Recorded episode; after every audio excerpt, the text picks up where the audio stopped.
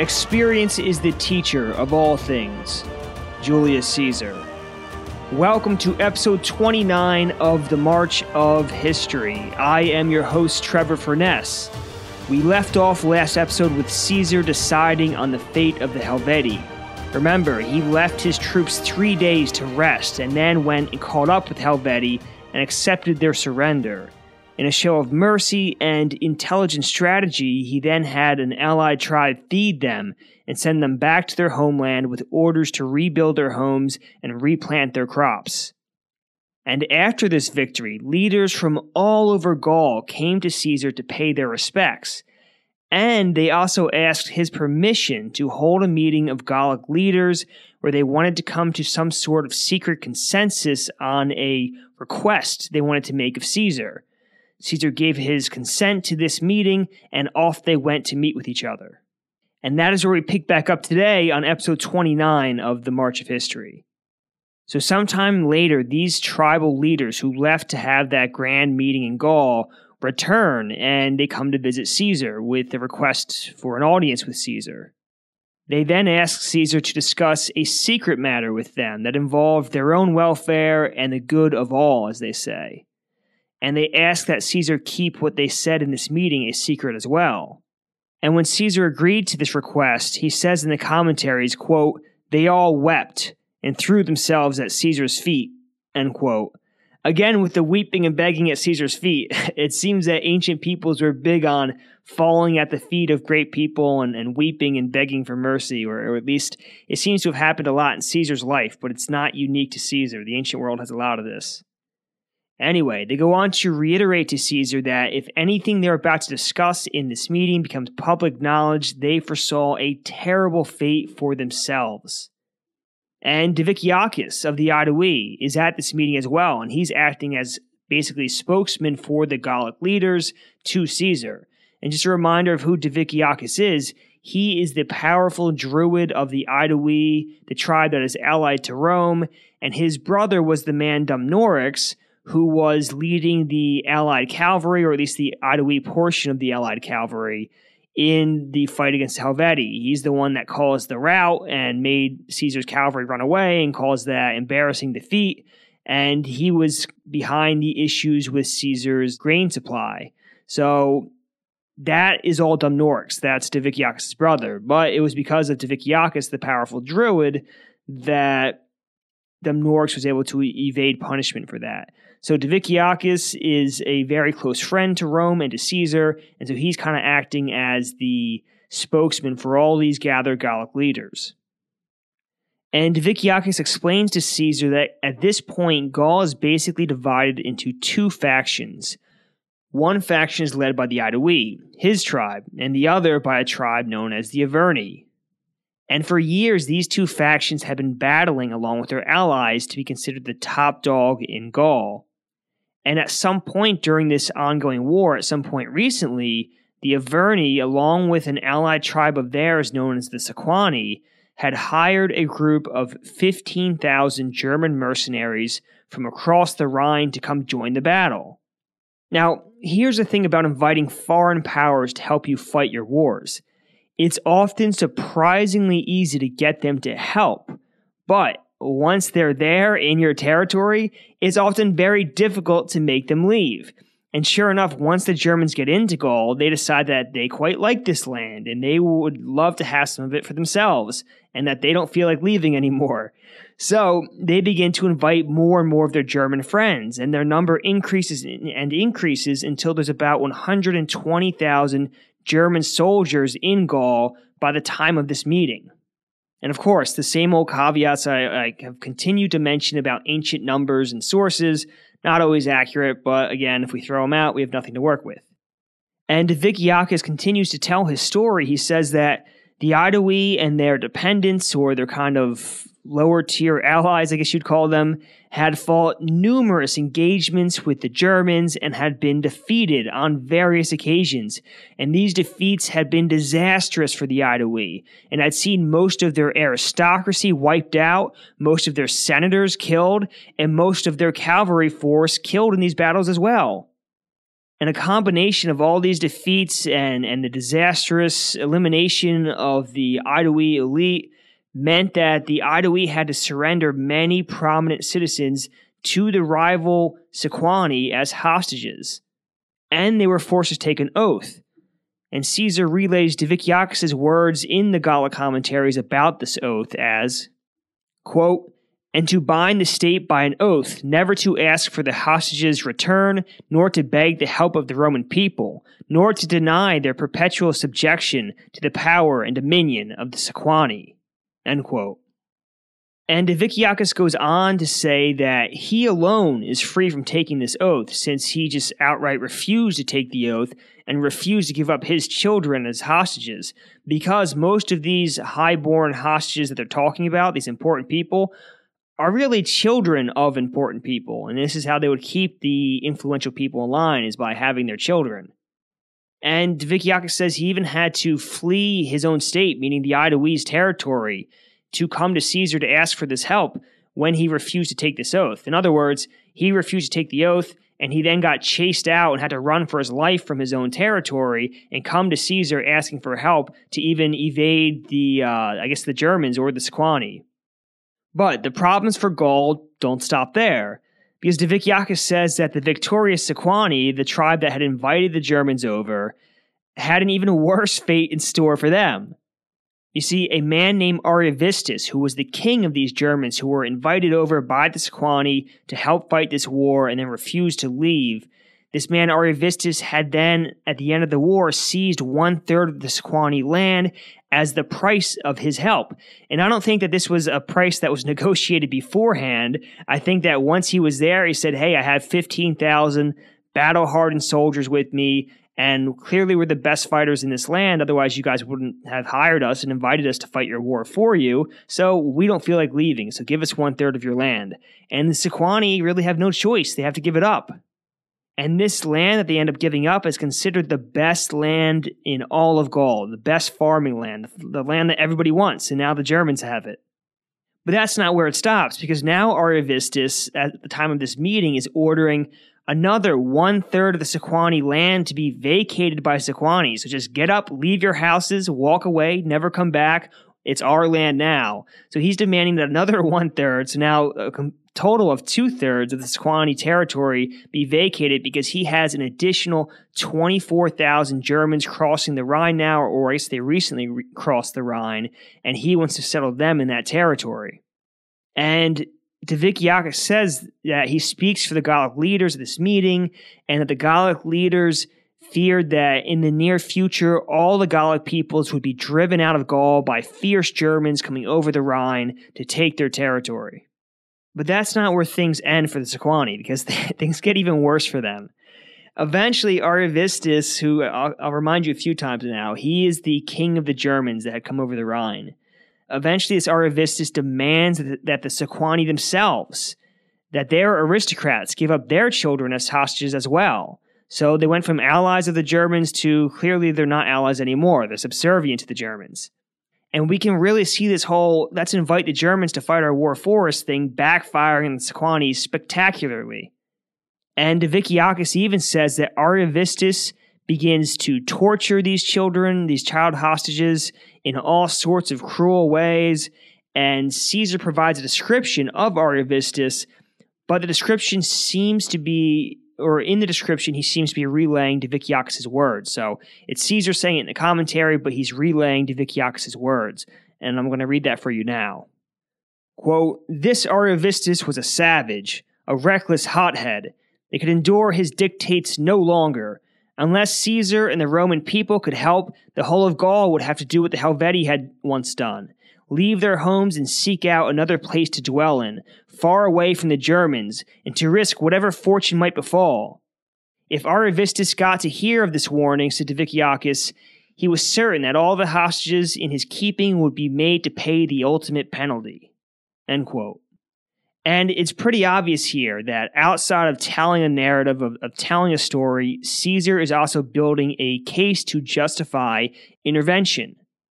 You know, he's painting Ariovistus as this cruel and evil person, leading a band of savage, warlike Germans, and they pose a danger to Rome's stability if they can cause all of these Gallic tribes to get up and migrate and leave their homes, which, as we've seen throughout this podcast, that is the worst Roman nightmare, is migrating tribes. This idea that they would all do it at once is the worst case scenario for Rome. And Caesar continues in the commentaries to tell the story from Diviciacus's viewpoint, stating, quote, "But Caesar, either through his own and his army's influence, or because of his recent victory, or through the renown of the Roman people, could discourage him from bringing the Germans over the Rhine in even greater numbers, and could defend all Gaul from Ariovistus' outrages." End quote. But this isn't just Caesar using this crisis as an excuse for an intervention and for a war. I mean, Caesar makes some good points. These Germans, if they're going to cause a lot of Gallic tribes to get up and just leave their homes, and if these Germans are attacking allies of Rome, that is a problem. That is a problem for Rome, and if it's not nipped in the bud, it will become a bigger and bigger problem. But it's the Gallic tribes are also trying to use Caesar and Rome to their advantage, right? So they're both using each other here. Basically, there's this big bully that's been beating up on the Gauls each and every day. That bully's named Ariovistus, the German king, right? And now the Gauls just encountered another big tough guy on the block. His name is Julius Caesar and the Romans. And they just watched them obliterate the Helvetii, and so the Gauls think to themselves, why don't we pin these two giants against each other and watch them fight? Win-win for the Gauls, right? Or so they think. Clearly, they haven't yet learned the lesson about inviting foreign powers in to fight their wars for them. It never ends well. But here's the plot twist about this man Ariovistus, as he's described, this cruel and evil Ariovistus. Ariovistus has the official title of king and friend given to him by the Roman Senate. But that's not where the plot twist finishes, because the person who was consul, who actually oversaw all this, when Ariovistus was receiving this title of king and friend of Rome, was Caesar himself. Caesar was the consul that bestowed this title upon him. So talk about ironic. And there's another weird twist in this whole story. Caesar says that after Diviciacus finishes his speech, all the Gallic leaders begin weeping and begging and throwing themselves at Caesar's feet and asking him for help. And as this crying fest is happening, Caesar looks around the area, looks around the room, and he sees the Sequani hanging back with their heads down, just staring at the ground, not saying a word. I mean, the whole room is begging and crying, and the Sequani are just sitting there, or standing there, staring at the ground, saying not a word. And first, when I read this, I did a double take, because in the narrative so far, they've been talking about the Sequani in like third person, saying that the bad Sequani did this, and they were fighting the Aedui, and then they invited the Germans over, and that was very bad, but then they got punished because of it, and blah, blah, blah. And suddenly we find out in the narrative, the Sequani are just standing there as they're being spoken about this entire time and not contributing anything. It's very odd. It just made me laugh, though. Anyway, Caesar sees them standing there and looking awkward, and he asks them why they're acting this way. But the Sequani just keeps staring at the ground, just completely non-responsive. And so Caesar keeps on asking them question after question to try to get information out of them. But still, they refuse to respond. And finally, Diviciacus jumps into this super awkward situation and saves the room. And he tells Caesar that the Sequani are the most unfortunate of all the tribes, since they host the Germans within their very own territory. And in Diviciacus' own words, or at least Caesar's presentation of his own words, quote, "For they alone did not even dare to complain in secret or to beg for help. Even in his absence, they were as afraid of Ariovistus' cruelty as if he were actually present. Everyone else at least had some chance of escape, but the Sequani had received Ariovistus within their own borders. All their towns were in his power, and they must endure whatever torments he inflicted." End quote. Well, Caesar was quite convinced by all he heard, and he promises the Gallic leaders that he will take care of this matter and assures them that his influence and his favor will put a stop to Ariovistus' outrageous behavior. He then ends the meeting and sends messengers to Ariovistus requesting a meeting. And these exchanges between Ariovistus and Caesar have always fascinated me, because they are two massive egos who are accustomed to getting their way, and now they have to deal with each other, which is always fun to watch. And even from the Gauls' perspective, as I said earlier, they have basically found the two biggest kids on the block and are trying to make them fight each other. So what happens is Caesar sends an embassy to Ariovistus requesting to meet him at a neutral location of his own, meaning Ariovistus' choosing, midway between the two of them. Very reasonable, right? He's not ordering Ariovistus to come to him. He's not saying Ariovistus has to go to this certain location. He's saying it can be a midway point and Ariovistus can choose it. But Ariovistus replies with pure arrogance. He says that if he, Ariovistus, wanted something from Caesar, he would have gone to Caesar. Therefore, if Caesar wants something from Ariovistus, he should come to Ariovistus. Which is just great reasoning. I love it. He also goes on to say that he wouldn't dare enter those parts of Gaul that Caesar controlled without raising his army first, and doing so would require a ton of work on his part to gather all those supplies, and he doesn't feel like doing all that work. Finally, Ariovistus basically says that he finds it hard to comprehend what Rome or Caesar could possibly want to tell him, Ariovistus, about Gaul, since he had earned these lands through the right of conquest, and Rome had no right to tell him to do anything with them. Now, how would we expect a man like Caesar to react to this kind of stubborn arrogance, especially now that he's governor over three major provinces and has his very own army, which is increasingly loyal to him personally? In short, he doesn't take kindly to it.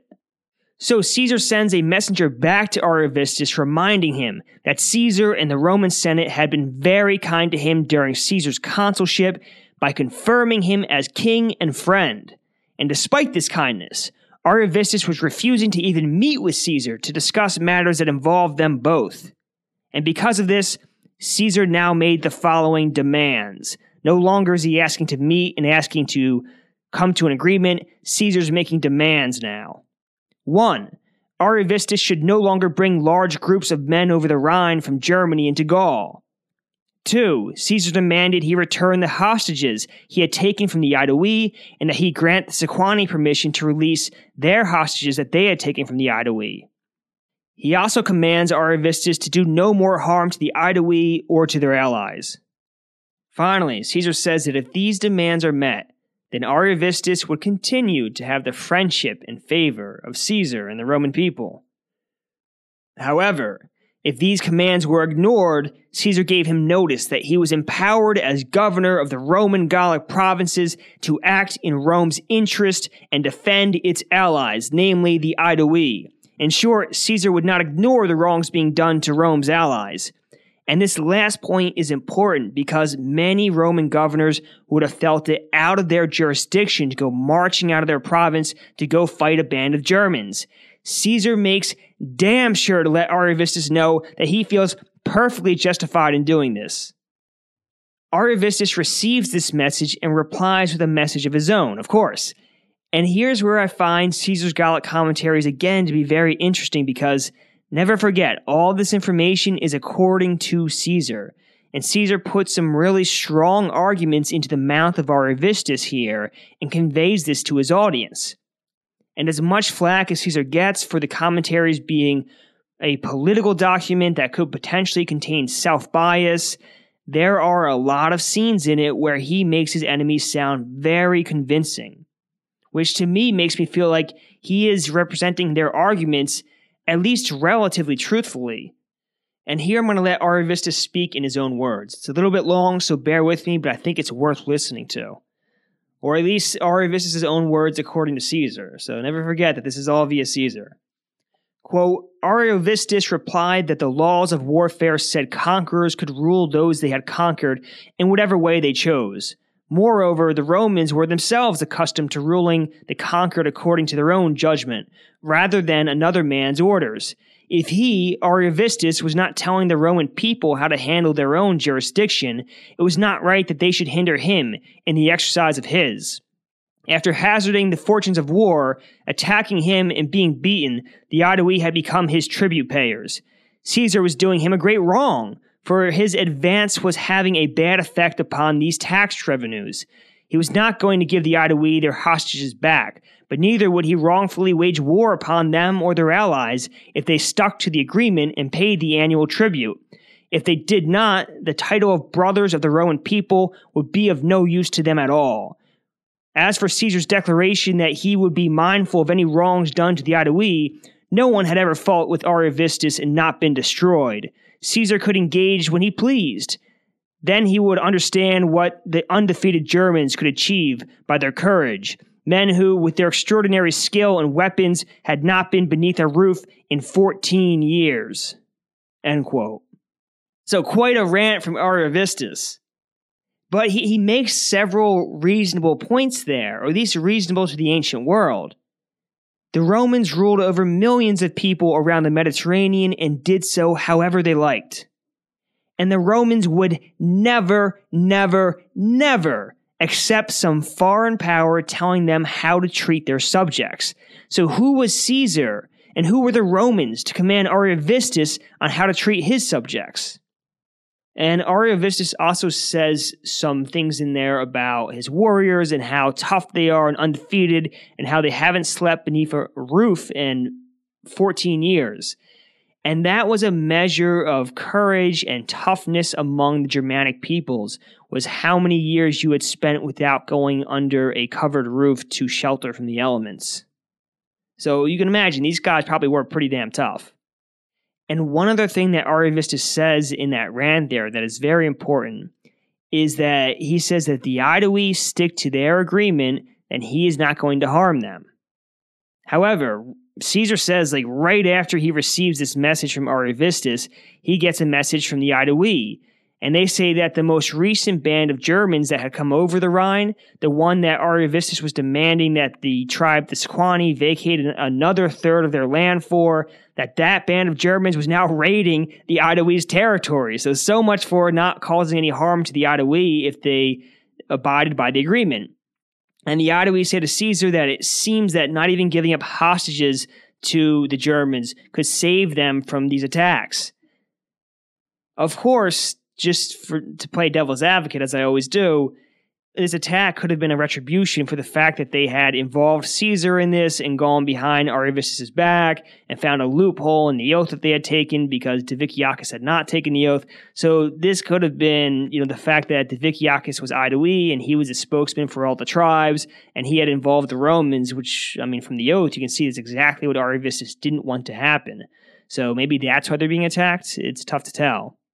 But at this same time, another tribe, known as the Treveri, no relation to myself, comes to Caesar and notifies him that hundreds of communities of Suebi, which is Ariovistus' German tribe name, they're called the Suebi, under the command of two brothers had arrived on the far banks of the Rhine River and were attempting to cross into Gaul. And supposedly there were 100 clans attempting to make this crossing of the Rhine, which, if those numbers are correct, that would have been a migration far larger than the Helvetii, and you had seen how much issue they had caused the Romans. And we can also see that German invasions of France go back thousands of years. This is not unique to the World Wars or to the Franco-Prussian War. Going back to the time of the ancient Romans, the Germans were coming over the Rhine in mass to invade France. I think that's kind of funny. And after hearing all of this and going back and forth with Ariovistus like this and seeing the Germans' actions in the meantime, Caesar says that he felt he needed to act to protect Rome's allies from belligerent forces. And he says that he was concerned that if these new Germans crossed over, that they would join with Ariovistus' forces and make the task of defending the Roman provinces and their allies that much more difficult. And let's be reasonable. He was probably right. It's not like this was an unrelated group of Germans. They were the same tribe as Ariovistus, and he's said to be their king. So it would make sense they would come under his command. So Caesar realizes that, in his own words, he must act swiftly. And we all know that Caesar's version of swift action puts all others to shame. So he quickly gathers up supplies for his army and force marches the legions to meet Ariovistus and the Germans in open combat. And that is where we will end the episode today on the March of History. But before we go, let me just remind you a few quick things. If you listen to the podcast on the Apple Store or any platform that allows you to leave reviews, we encourage you to please leave us a review, write us a little something about what you like about the podcast. We'd really appreciate it if it would be 5 stars. It really helps the podcast grow. Share the podcast with anybody else that you know that enjoys history and you think would enjoy a podcast like this. Don't forget to subscribe so you get notifications for new episodes coming out. And also, don't forget to follow our Instagram. That's at the March of History. That's at the March of History for lots of historical content, not just Rome, about tons of different history. The Twitter is at March_history. And finally, I'm starting to figure out Twitter and do some things with that account. So definitely give it a follow. The Facebook is the March of History. And our email, if you want to send us any feedback or just make contact with us, is themarchofhistory@gmail.com. On any of the social media platforms, we encourage you to comment and to reach out to us, to DM us, and just to interact with us. We enjoy interacting with the audience. And that is it for today. Thank you for listening, and we will be back for the next episode of The March of History.